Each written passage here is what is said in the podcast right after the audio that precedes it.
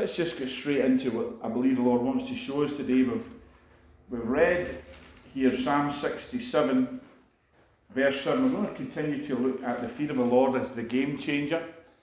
And as I said last week, the greatest gift you can give anybody, any individual, or any community, or any uh, city, or any nation, or any people, is the fear of the Lord, because the fear of the Lord changes everything. When the, when, when the fear of the Lord is present, you do not need evangelism as much. You know, thanks, cheers. You don't need evangelism. You don't need a lot of explanation. You know, really all you need to t- teach them is how to pray the sinner's prayer and get saved. Because the fear of the Lord does all the work. And, you know, you don't need to persuade men when the fear of the Lord is present. And so this nation needs Britain, needs the fear of the Lord. Scotland needs the fear of the Lord. And, and you know, when David gave me that verse last week, that, as I said, it detonated inside me again. The burden that's always there. But sometimes God will just touch you, and that burden comes up again and becomes real again. And so I've got Scotland in my heart today, folks. Really, really do have Scotland. Now, it's not that I don't have Britain or I don't even have other nations, but today I, I, I really want to say this all Scotland shall fear him, all of Scotland. And because that verse, and David knows this fine well, the ends of the earth, in Scripture, that term is used an awful lot. Ends of the earth, uttermost parts of the earth. And it sometimes does mean, you know, the far flung corners of places, but it does have a specific geographical uh, location that's meant here to people who were in Israel at that time in the Middle East. The ends of the earth were really, technically speaking, the British Isles. And the Romans called the northwest part of Europe Ultima Thule, meaning the end of the world. And uh, it, it was the north part of Scotland, away the Orkneys, the Shetlands, and even up to Iceland and so on. The Romans had a, had a mindset or, or, or a concept that the further north you went, the more, the, the more sacred the land was. And I've shared this a few times. You know, we used to think, we were taught as kids really that Hadrian's Wall uh, was built to keep the marauding Picts from coming south. But in actual fact, many scholars now feel that Hadrian's Wall was built to keep people going north because they want they believed that Scotland was a holy land. Now, you know what that meant to a Roman and what it means to us, but we know it's a holy land because we know what we've just read in this dear land in days of yore.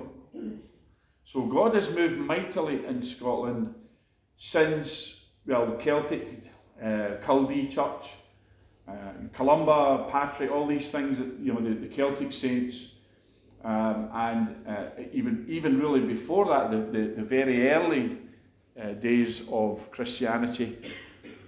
But certainly uh, Knox, Peden, all these men, and in more recent times, Moody, Moody, who was a great inspiration to the people who founded this ministry here that meets still on a Sunday morning. So there's a lot of things that God has done over the course and a lot of prophetic words. So when I read this now, I read, God shall bless us, and all of Scotland shall fear him, because this is the ends of the earth, isn't it?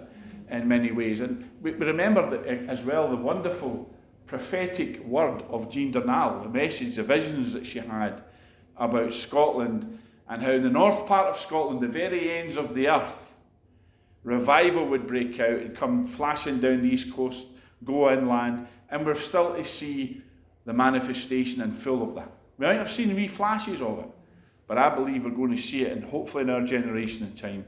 And add to that the covenant visions, all the different people throughout the years that have seen Scotland as the catalyst of worldwide revival. All the ends of the earth shall fear him. So it has to begin here. It has to begin, uh, according to Jean Darnall, in the top part of Scotland. Um, but you know what? I'm believing that we're going to see it here in Glasgow and take it up to the north. Amen? Amen. Because you, you have to have a vision of revival. Yes. And so that's really, and there's a lot of there's a lot of scriptures. We'll just briefly look at some of them.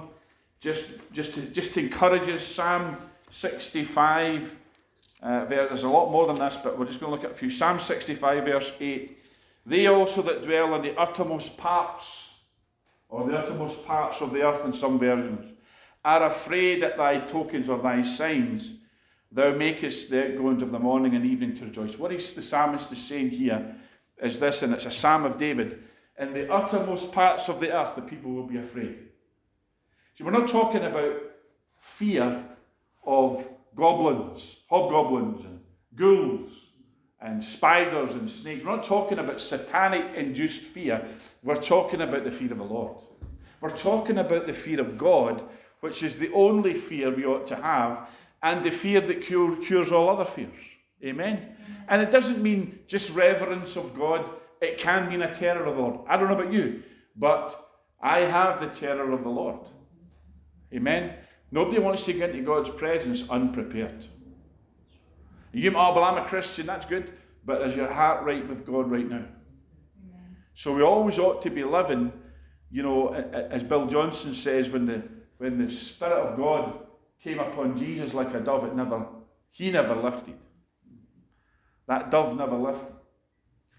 And the reason he never lifted is Jesus didn't do anything to frighten the dove away. And can we say the same? Can we say that our walk is so, is so gentle before him that we don't grieve him and send him off?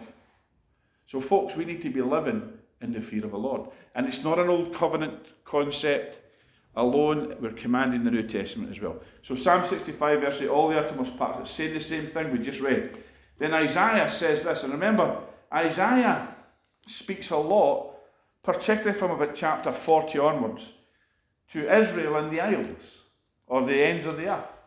So it's a prophetic word to God's people in our generation.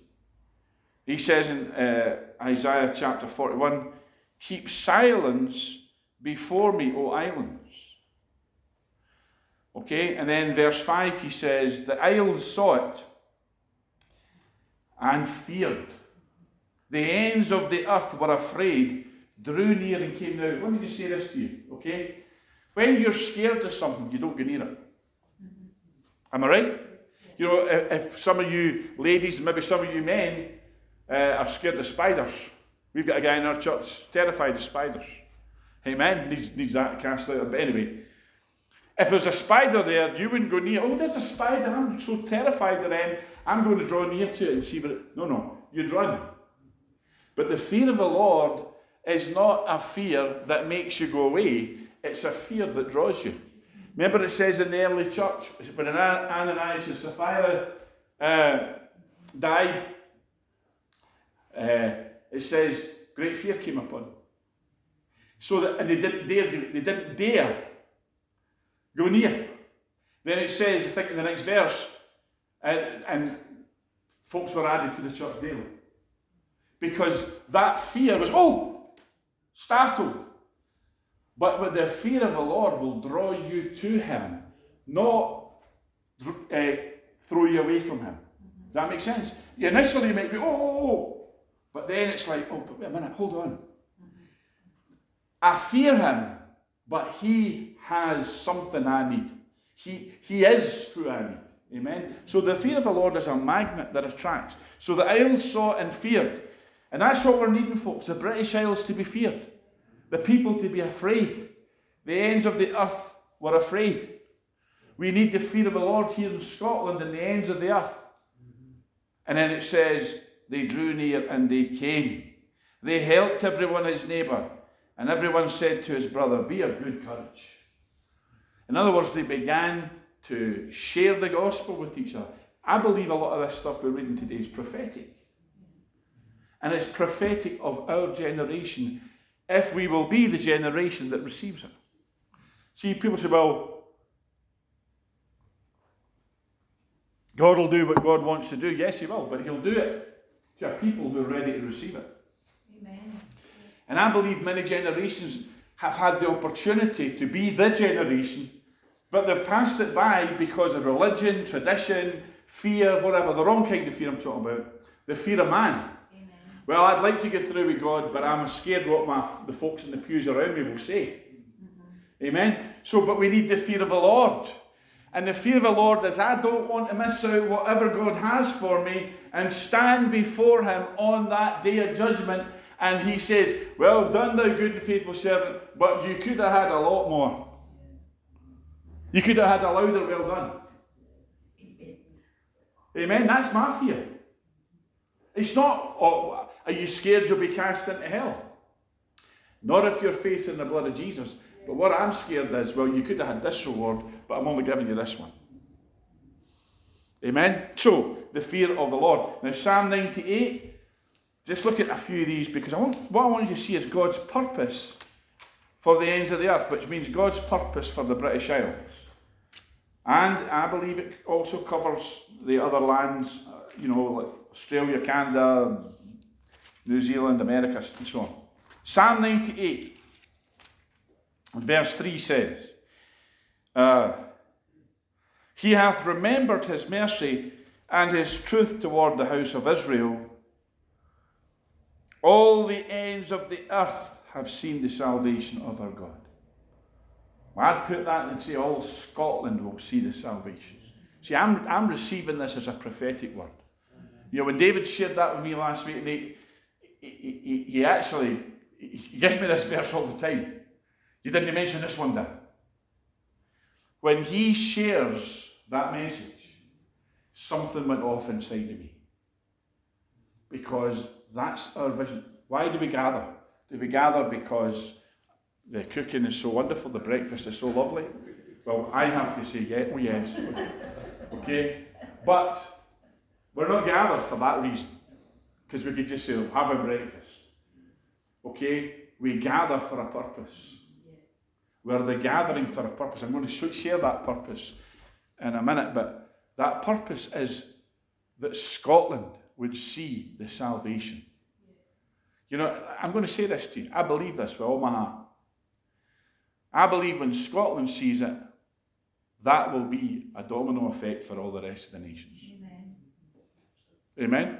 Mean, that's a prophetic message. That's a prophetic word. That's what Jean Darnall saw. That's what Richard Cameron saw. That's what all these uh, and many prophetic visions. Now, I'm not saying that God doesn't have a purpose for other nations, but I will say this that they won't see it until Scotland sees it in its fullness. So, all the ends of the earth will see this. And then finally, let's look at Psalm 2, because you see, well, what's it all about? Psalm 2, let's very quickly go there. I preach this psalm a lot, haven't really done it for quite a while, but I do normally preach it a lot. Why do the nations rage and the people imagine a vain thing? That's what we're talking about, isn't it, before the service? The vanity, the futility of what's going on. We're talking about Malaysia, Singapore, Britain, Scotland, all the different nations, how they're corrupt. Why are they corrupt? There's a simple reason, and the scripture reveals it. The kings of the earth set themselves, and the rulers take counsel together or conspire together. Oh, do you believe in conspiracies? Yes, because the Bible tells me there's one. Amen. The Bible says there's a conspiracy of national leaders and rulers. And what, who's it, what, what's the purpose? Against the Lord and against his anointed, which in Greek is Antichristos. Antichrist. It's an Antichrist agenda. Saying let us break their bands asunder and cast away their cords from us. What bands, what cords tells us in Psalm 149? God's word. Okay? God's word, God's will. Because they don't want their laws based on God's law, God's book. They want to make up their own laws. And, they want, and that doesn't just include laws as in the legal profession, that means uh, science. Follow the signs. What they, what they really mean is don't follow God's word, follow up the signs that we're going to tell you signs. We'll tell you how many genders there are. Now God says male and female created. Nah, nah, nah, nah. Well, I, will ask the question again. I keep asking it. How many genders in the animal kingdom? Do they have transgender animals? Do they have 78 genders of animals? No, they don't. Now, we're not animals, but we're superior to animals. Amen. And the Bible says male and female created he them. Now there's a truth bomb right there. Amen? Male and female created he them. Let's break the band. He that sitteth in the heavens shall laugh, the Lord shall have them in derision. Notice that the Lord is not wringing his hands, fretting. He's laughing. Why? Well, we would laugh too if we saw it from his perspective, because they're so dumb. You only laugh at dumb people. Amen? You only laugh at stupidity. You know, we get, uh, we get a lot of these memes, don't we, on the internet? And so many of the, the, great laughs you have with people doing dumb stuff. Amen? I mean, some it's quite. we were laughing at one the other week there about a guy getting in a, one of these water slides, and halfway down, when he's still high up, he comes flying out the water slide. Okay? Now, I know you might say, well, that wasn't dumb, but, but he looked like a dummy, didn't he? So the point is, we laugh at stupidity. Well, he that sitteth in the heavens, you notice he isn't pacing up and down, he's sitting. People who are sitting are people at rest. Amen? And people who are in control. You don't walk in and the chairman of the company is pacing up and down or running about like a chicken with no head. Chairmen sit at their desk and issue orders. He that sitteth on his throne in the heavens. But what I want to see, we can, we can read this, but we don't have time. The Lord said, or Yahweh said to, to me, meaning Jesus, Thou art my son, this day have I begotten thee. This is verse 7. Ask of me, and I shall give thee the heathen, which is the nations, for thine inheritance, and the uttermost parts of the earth for thy possession. Well, folks, I'm excited because that uttermost parts of the earth means where we live. Amen? We're in the uttermost parts of the earth, here in Scotland. Okay? You go north, you get in your car, you drive north, and you come to the end of the earth. Amen? Uh, beyond that is just, you know, I know there's the Orkneys and the Shetlands, and you go that way, you go to Iceland and Greenland, but we're the ends of the earth. That the Hebrew mind would have understood us. Because the, the, the Hebrew was well aware of the British Isles and that this was the ends of the earth. And in, in other places, of course, it's isles or coastlands. Folks, we are his possession. Amen? So, um, that's why we get excited, because all of Scotland shall fear him. All of Scotland, when we say fear him, what we mean is all of Scotland will have a consciousness of God and his presence. It won't just be the Isle of Lewis. Think of the Isle of Lewis and what happened there. I keep saying it, I said it last week, my friend Norman, walking along the road, not caring about anybody or anything, certainly want no part of that revival, drunk as a skunk, and the next thing, bam, the fear of God hit him. He's on his knees on the roadside, not in a meeting, not listening to Duncan Campbell, not you know, in amongst a praying bunch of women, but he was obviously being prayed for, but he's out there and bam, the fear of God hit him. And he became a mighty, mighty man of God. A man who, when he opened his mouth, heaven came down. Saw it many, many times. Uh, you know, and if you ever listen to these folks that were actually in the Lewis revival, and, and uh, Hugh, Hugh Black was another one that had that. There was something about the voice, wasn't there? Something about the voice that, that, that had a heavenly timbre to it. Okay? And folks, that's what we're needing, but not just in a wee island or, or in a wee few villages up in a remote part of the Hebrides. We're needing that in these streets. Amen. We're needing that in your street. We're needing that in Sauchiehall Street. So that you're walking down Sauchiehall Street and it's not quiet because all the shops are shut and they've put a precinct in and there's less cars, it's quiet because the hush and reverence is the fear of God thick in the place. That's what we're needing. And I believe that's what God wants to give us. So what I want to let's go back to Isaiah chapter 60 because I want, there's something I feel. What are we gathered for? The Lord said to me, "Have a meeting, call it the gathering." And you know, we, we gather because we want to see these things happen. But the Lord gave me something this week that I want to just briefly share with you. And Isaiah 60, that's where we've been, so we'll start there again. Arise, shine, for thy light come, and the glory of the Lord is risen upon thee. Um, for behold, the darkness shall cover the earth and gross darkness of people. What he's saying to us here is this have a look with your natural eyes, but also your spiritual eyes, and see what's round about you. Uh, we, uh, survey the terrain. Remember when uh, Moses, when they were going to get the promised land, they sent 12 spies in. Okay, now they didn't need to send this, the 12 spies in, but they sent the 12 spies in to see what they saw. And let me just say this to you what you see with your eyes does not determine what is, it's what you see with your heart. Because the 12 spies saw the same thing giants, with Anakim, whatever. Uh, but they, they saw all the good stuff, all the, the, the wonderful fruit and everything else, all the bounty, the blessing. But they saw these giants. And they said, you know what? We're like grasshoppers in their sight. But, but you know what? As we discovered later through Rahab, that's not really how the giants saw them. The giants were terrified of them weren't they? The people of the land were terrified of the Israelites. Mm-hmm. But the Israelites, they saw that they were grasshoppers.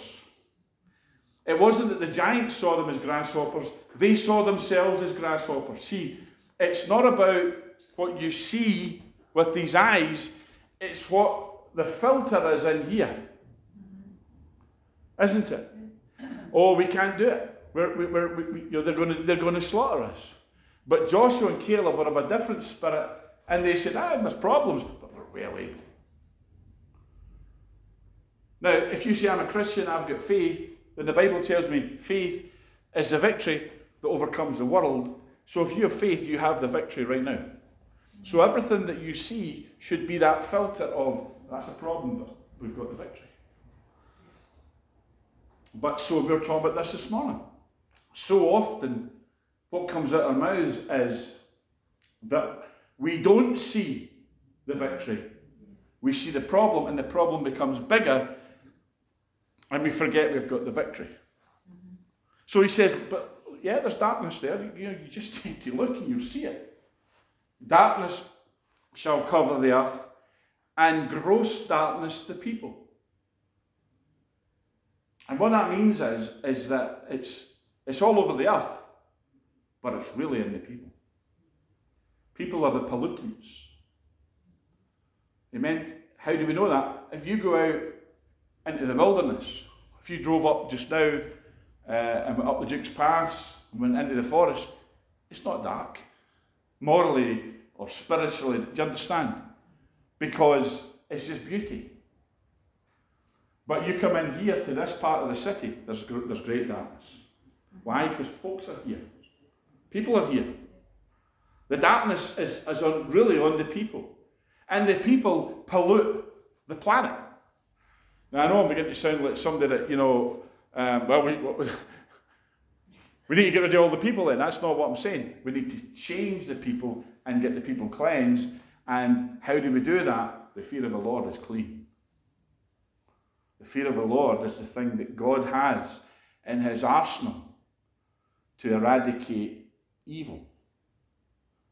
And you know, you can preach to your blue in the face, Jesus loves you, this I know, and it's, it's true, you'll reach some folks because folks are just open to that. But not everybody is. Some people need the fear of God to hit them.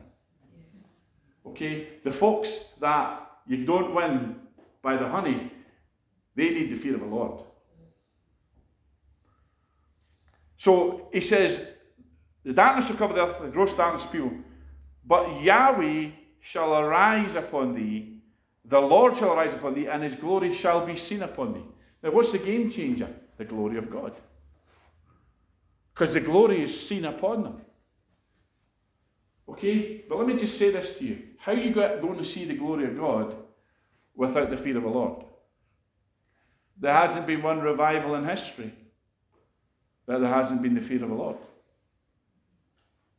True revival. I, I said this last week.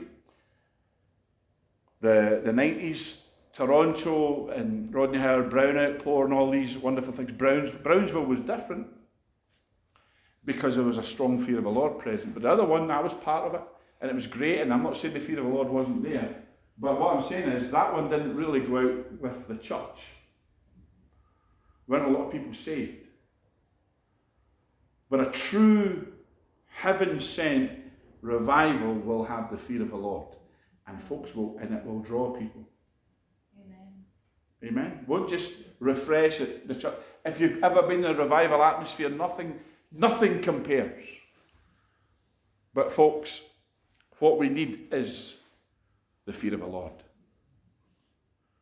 And the, the Gentiles, the nations shall come to the light, verse 3, and kings to the brightness of thy rising. So the glory is a light that attracts the nations. And, and that's what we're talking about. The multitudes of nations are our destiny. Let's not be content with having a few folks in the, in the meeting, having enough to keep a church going, paying the bills, you know, keep the wolf from the door. Let's not be happy with that. Let's not settle for that. We spoke a lot about that before. Let's not settle. Because we used to have a different vision in the church. And I know some of you remember that. When it was get folks saved, get folks saved. That was why? Because the more people saved, the more God gets glorified. But now it's not about God getting glorified, it's about can we keep the doors open. So we've reduced the vision, not the Lord. There's more folk than ever on planet Earth right now, and we need to start believing that a whole bunch of them come into the kingdom. Because they're not here for any other reason. Well, they're just here to be fodder for hell. Well, if you believe that, you're a sorry state of a Christian. The nations shall come to your light, kings to the brightness of your rising. Lift up thine eyes round about and see. Now he's talking about different eyes. Now he's talking about prophetic vision. Now he's talking about the eyes of the inner man when Jesus said, Say not ye, there's four months to the harvest. Stop saying the harvest is future. Stop saying God's going to do it one day. Stop saying, oh yes, one day I hope to see it before I die. He says, say not ye. He says, look, the fields are white. So it's a different set of eyes now. It's the vision that David had way back at the first meeting of our eyes. All of them coming from up and down that street cars, people, and as he said, people from the government, rulers, kings. Now, David didn't really know much about this verse, did you, this scripture? He just had it in vision. Folks, that's what we're needing to have. And we, we, have, we have word for it, we have scripture for it. It's in Isaiah chapter 60. We ought to live in Isaiah 60. If we live in Isaiah 60, uh, then if I, well, put it this way, if Isaiah 60 lives in us, We'll live in what it says. We'll have kings come. We'll have nations come. We'll have the gathering of sons from afar and daughters from our side. We'll have the gathering. And let me just say this to you it's not, oh, Christians from other churches. Okay, I'm not saying Christians from other churches won't come. They do come. The point I'm saying is this is sons and daughters, this is harvest. This is get folks getting saved. Amen. Then thou shalt see and flow together, verse 5, and thine heart shall fear. You see, you're not going to get this out with the fear of the Lord. The fear of the Lord is the game changer. And let me just say it, I'll say it again, I need to keep saying it. It's not an emotion, it's not a feeling. Oh, well, Oh, I really feel you. I feel it. I feel it. I'll, I'll try and whip up that feeling. You know, it's like you go to a meeting and you hear about maybe an evangelist, somebody like Reinhard Bonnke or some speaking about the burden for souls. And I don't feel that burden. But you don't need to feel it, you just need to receive it. You receive it by faith. Believe you me, the feelings will come. Same with the fear of the Lord. The fear of the Lord is a decision to walk in the spirit of the fear of the Lord, whether you feel like it or not. Amen? So, your heart shall fear, and be enlarged, because the abundance of the sea shall be converted unto thee, the forces of the Gentiles shall come unto thee. That forces of the Gentiles phrase means the wealth of the nations. But the word forces or the word wealth in Hebrew is chayil, and it has a double meaning. It has actually a multiple meaning. But it means wealth, riches, silver, gold, money, all that. It means that. Of course, it means that. But it means the wealth of people. In other words, armies of people. That's what it means. That's what forces means hosts, armies, multitudes of people. See, multitudes of people, that's wealth to God. Amen. He, he already has all the silver and gold. The cattle on a thousand hills are his. All the physical stuff's his. What he wants is souls. That's the true wealth to him. That's what's precious to him. Jesus shed his blood for the forces of the nations. In other words, the people, the souls. But he says they'll come unto us. So we're believing for multitudes. And we're believing for nations because that's God's will and purpose. The multitude of camels shall cover thee. Well, I'm not so sure about camels. I'm just going to take that as well. That's what they had then, but the multitude of calves shall cover thee. Amen. And you know, there's plenty of parking here. A lot of churches, there's no parking. But you can park, there's a lot of parking in here if you know where to go. And guess what? And, and, and, praise God for this. But listen, praise the Lord. I hope nobody from the council listens to this because they actually planned, didn't they? They planned to meter all these streets. It was happening. It was, it was passed. It was happening. And it's not happened yet. It was due to happen over two years ago, three years ago. It's not happened yet. I think they've abandoned the plans. Okay? And the good news as well is this emission zone which in the name of Jesus shall not happen in the city. Well, that bypasses us too. You can bring your, your old uh, smoky motor here. Amen. Hallelujah. You can pollute the air all round and you'll not be charged for it. Amen. Well, you just make sure it's got an MOT because don't say, well, pastor says you don't need an MOT to come to church. 100%. Praise the Lord. He says here, hold on. The multitude of camels shall cover dromedaries of Midian and Ephah all they from Sheba shall come. They shall bring gold and incense, and they shall show forth the praises of the Lord. Now, this is what I want us to see. This is what are we gathering for? And I'm not just talking about in this meeting, but one of the things that David said about that vision of all these people gathering way back that first night of Arise Scotland, Friday night. He said it's not just for this church, it's for other churches. So the gathering, the concept, we, that's why we have this meeting. But folks, we're not just doing it so that we can have the multitudes. It's not just oh, our wee ministry, our church, you know, us four, no more. But we're not thinking that. We want God glorified in the city of Glasgow and in Scotland and the whole nation because for his glory, not ours. Look what it says. All the flocks of Kedar shall be gathered together unto thee. The rams of Nebaioth shall minister unto thee. They shall come up with acceptance on mine altar. And this is what the Lord gave me this week. And I will glorify the house of my glory. I will glorify the house of my glory. That's what God's doing. That's what God. What's God up to? What's his purpose? He's glorifying the house of glory. His glory, not our glory. He's glorifying his house. Now, let me just say this to you. A lot of people say, God will not share his glory with anybody. Well, what it means is he won't share the credit, but he'll certainly share the glory.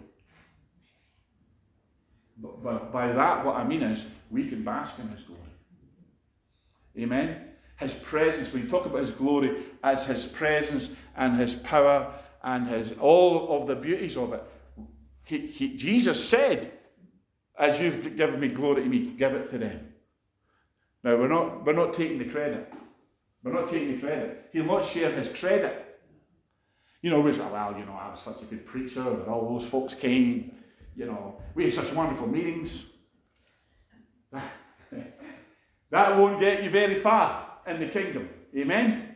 But you know, a lot of, lot of, lot of ministers maybe think that, I don't know. I don't want to think that. But what I wanted, what, what I do want is to be in the house of his glory. And he says, I'll glorify it. So if we'll just be careful to always give him the glory, he'll see to it that we walk in his glory. I will glorify the house of my glory. I want to ask you a question. Uh, there's several facets to this. The house of God is another uh, way of speaking about the body of Christ or, or the, the, the, the collective church of Jesus Christ, yeah? Uh, the worldwide body, his house. There's, there are houses, if you like, individual churches and individual ministries, whatever. And, and the Bible actually even says that individually we're his house. Okay, the house, all these temple metaphors are in this already, okay, that he speaks about. We can look at that another time. But we're his house. I'm his, this body is his house. Your body is his house. But when we meet together collectively, we're the house. Amen? And we're part of a bigger house. And in fact, you know, the New, the New Jerusalem, the house becomes a city. The houses become a city. The New Jerusalem, it's all made up of living stones. We're living stones. And we're in a house, and it, and it all becomes that glorified cube that we read about in Revelation the, the city, the eternal city, the, the New Jerusalem. And so he's glorifying the house of his glory. We gather so that his glory can be seen upon us. We gather to be receptacles of glory. We gather positioned for his glory to come and fill us. It's not filling us just to make us have Holy Ghost goosebumps. It's filling us so that we go out those doors and you go into Lidl or Sainsbury's if you're posh or wherever you go after this meeting, wherever you go, and to whomever you go, that glory goes to them and touches them, and they say, There's something about you. What is it? You go to church, don't you? Is that, yeah, I'm coming on Sunday morning. Amen. Eh, that's happened to people, hasn't it? But it ought to happen all the time for every single person in this room. People should come to church not because they're told to, but because they look at you and go, My goodness me, I can't miss out. Whatever's on their life, I need in mine. Whatever's in their heart, I need in mine. Because and, and you know, the fear of the Lord. Now, when you we're talking about the fear of the Lord, when you pray the fear of the Lord upon people, you don't even have to invite them. They invite themselves. Amen. I will glorify the house of my. And I want you to see this to yourselves, folks. I am the house of glory. My body is a temple. I am the house of glory. This is the this point to yourself and say, This is the house of glory. Because we need the glory. Amen. Not that we lack it, but we need to see it manifest. And folks, so do they. So do them out there. So do the people you've been praying for for 20, 30 years that haven't responded. When they see the glory rise upon you, your sons and daughters will come. Then just let's finish this little section off, and then we'll go somewhere else, and that's us. Who are these that fly as a cloud and as the doves to their windows? Doves don't fly on their own. They fly in crowds and flocks. He's saying, I'm seeing flocks. I'm seeing, I'm seeing crowds. And here's an interesting thing talk about prophetic. I remember looking this up, and there's something, don't ask me to explain it, I would need to look it up, but there's something in the Hebrew that the word Tarshish, the word Tarshish, is connected, it's similar to a sound to, to, for, of doves. It's connected to doves. All right? Um, and, well, there's a whole bunch of stuff, I won't get into it all connected with that. But it's prophetic, because look what it says in the next verse. This is, we'll, we'll, we'll leave it here in Isaiah 60. Surely the isles shall wait for me. And again, as I will say to you, the isles meant to the people living at that time in the Middle East, they knew what the isles were. Okay? We're in the British Isles. It's quite astonishing, actually, if you look at how many islands are in the British Isles. We live in the mainland, we don't really think about the isles, but there's loads of isles. It's the British Isles. And by the way, that includes Ireland. Amen? Surely the isles shall wait for me, or wait upon me, and the ships of Tarshish first. Okay? The ships of Tarshish first. Now, I've probably shared this with you if I haven't, or some of you haven't heard it, I'll, I'll do now. Tarshish in the Septuagint, which is the Greek translation of the Old Testament. You can look this out for yourself. Google it, or if you have a copy of the Septuagint, Tarshish in the Septuagint has its alternative rendering, which is Tharsis. Amen? Tharsis. Okay? Tharsis in the Septuagint It's another way of spelling Tarshish. Well, folks, our church is in Tharsis Street. Amen. And if it was spelled a different way, it would be Tarshish Street. It says, The ships of Tarshish shall come first. Okay? The ships of Tarshish first. Now, when you hear you read about ships, let me, let, let me explain a wee bit about that. Ships speak about apostleship. Ships are sent, aren't they? The ships of Tarshish were sent for a purpose to bring goods. And the word apostle actually literally means um, somebody who sends ships. So, folks, I believe what, what we can deduce from this right now, prophetically, extrapolate from it, is that God has a purpose for what we're doing here in Street. An apostolic purpose to send. Amen? In other words, and, and listen, long before I ever appeared on the scene, people have been sent from here. Am I right? Amen. Sent throughout Scotland, sent throughout the earth. You know, wherever you go, we, we, we talk about it a lot, don't we?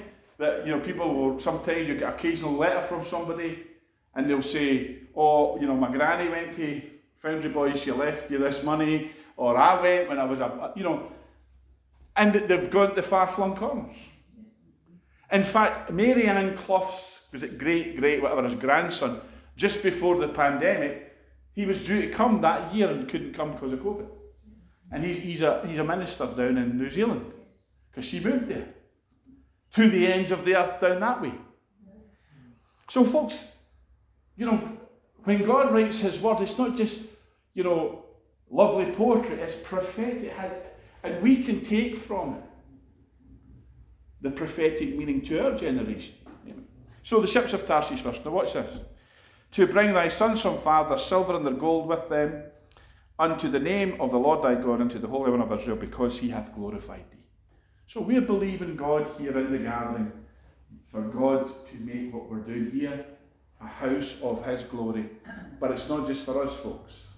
We're believing that for genuine ministries and churches throughout Scotland, throughout Glasgow. Amen. We're believing it's the work of God, it's the kingdom. It's not Bill McMurdo, it's not just us, our wee band. Okay? We're believing for, for this Isaiah chapter 60 generation, as others are. As others are in different parts of the world. Bill Johnson preaches a lot from Isaiah 60. Other men and women do too. So it's not just for us, but I, I don't know about you, I want to be part of it. And I tell you this right now nobody else has a church on Tharsis Street. Glory to God. Amen. Bill Johnson has Bethel and Redding, and they all, but they don't have Tharsis Street. Glory be to Jesus. Amen. So they can have their house of glory, but we're having a house of glory right here, right now, in this place. Amen. Amen. And we're believing that God will bring people who want to be part of the glory. His glory, not our glory. You know, we don't have smoke machines. We don't have a lot of fancy stuff that a lot of fancy, trendy churches have. Amen. I don't care if the glory of God is in an old cow barn. It's a whole lot better than sitting in plush. Their seats are nice, but it's a whole lot better than sitting in some air conditioned hotel room, you know, and we've got all the mod cons and we've got all the and we've got the best sound system in, in Scotland. Folks, the best sound system in Scotland is the angelic choir. And if you and I are hearing that in the glory, amen? Anyway, so let's just close with this very quickly. Uh, in Joel, uh, sorry, Haggai, Haggai. Because I want to see, I want to show you this theme of being the house of glory. Haggai. And just to let you know where Haggai is, it's on page, sorry, hold on. Yes, Haggai chapter 2 is on page 1262. You, have we got it? Have they got it? Yeah.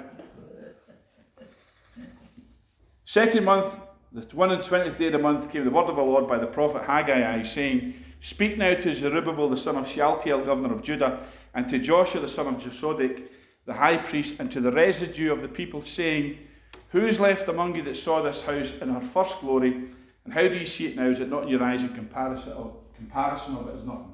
What he's saying to them is this Do you remember Solomon's temple that was destroyed? Some of you old enough to remember that. That's, that's what he's saying. Okay? Because some of them were. Some of them remembered it as we. So they would be well into their 70s or whatever by this point. And they're trying to rebuild this temple. But Solomon, let's be honest, the Solomonic temple, was it the eighth wonder of the world or something?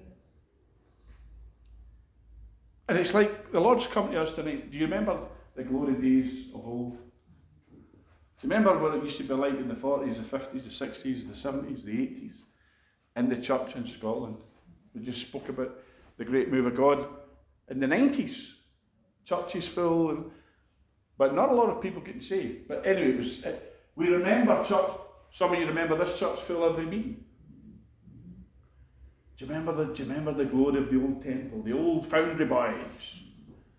Or the old apostolic, I remember the apostolic church, the conventions, the New Year conventions. My goodness, you thought you had died and floated up into heaven. Do you remember those days of glory in the past? Who's left among you that saw this house in our first glory? The Lord saying. And how do you see it now? Is it not your eyes comparison done? Yet now be strong, O Zerubbabel, saith the Lord, and be strong, O Joshua, son of Josedek, the high priest. And be strong, all you people of the land, saith the Lord, and work for I am with you, and then so on. But what, look what he says here, verse 6. Thus saith the Lord of hosts, yet once it is a little while, and I will shake the heavens and the earth and the sea and the dry land. Let me just say this the, sea, the shaking has to come. The shaking comes first. Okay? We, might, we don't like the shaking. Nobody likes the shaking. Unless you know what God's up to, and then you can, you can receive it glad, uh, gladly. And I will shake all nations, and the desire of all nations, or the treasure of all nations, shall come. Look what he says, and I will fill this house with glory, saith the Lord of hosts. Similar to what he says in Isaiah 60, I will glorify the house of my glory. I will fill it with glory. He's not talking about Solomon's temple. He's not talking about the temple they were building here in Zerubbabel and the others to try and get some kind of meeting place. He's not talking about Herod's temple. He's not talking about a temple made with bricks and stones or a temple made in hands. He's talking about this temple your body, us collectively, the body of Christ. He's talking about the, the last days temple, the last days house, the house he's talking about in Isaiah chapter 60, which is you and I. He says, I'm going to fill it with glory. Now, when they filled Solomon's house with glory, my goodness me, the glory was seen. The priests couldn't stand to minister. The Queen of Sheba came. People came, kings came from all over the, the, the known world because there was something going on in Jerusalem. There was glory happening, and it was happening in this house where they said God's very presence dwelt.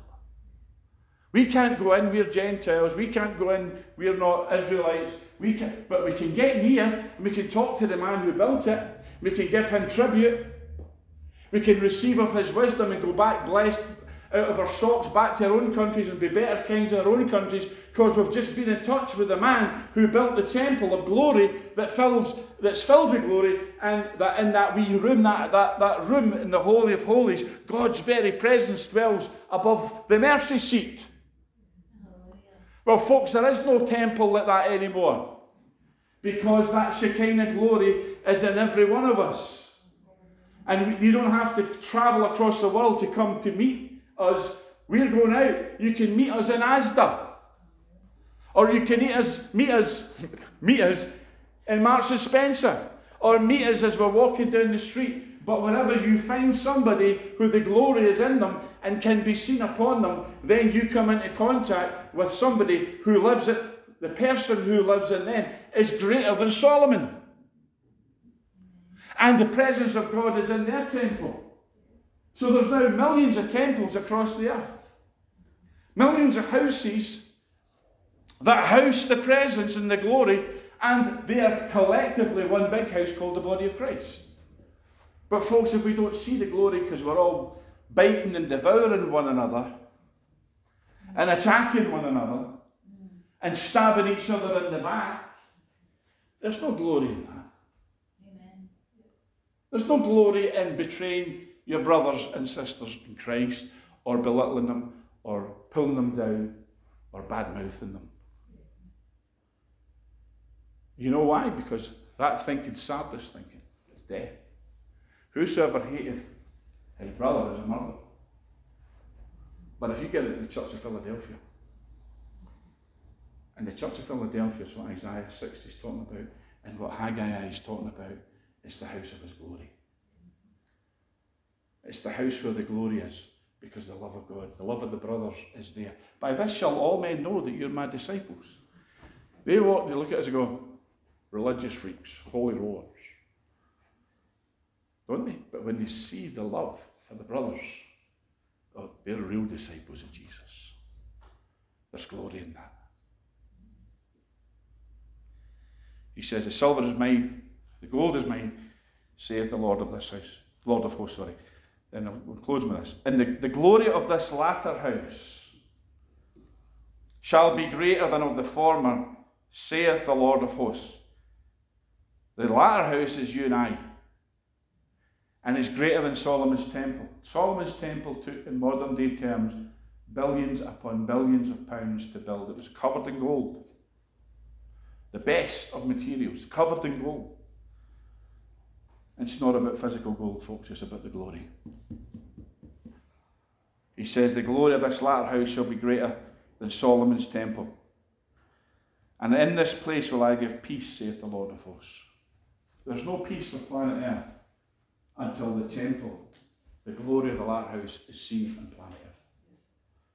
And they haven't seen it. All they see is a bunch of buildings, and what they see is a bunch of hypocrites, a bunch of religious people coming out of those churches, looking down their nose at them. That's what they see.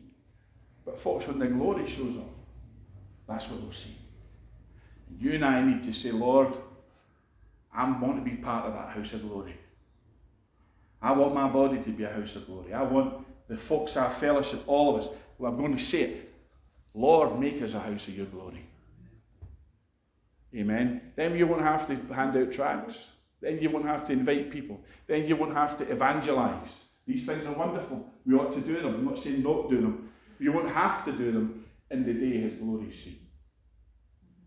And folks, it's just it's not about get twisting God's arm to do it.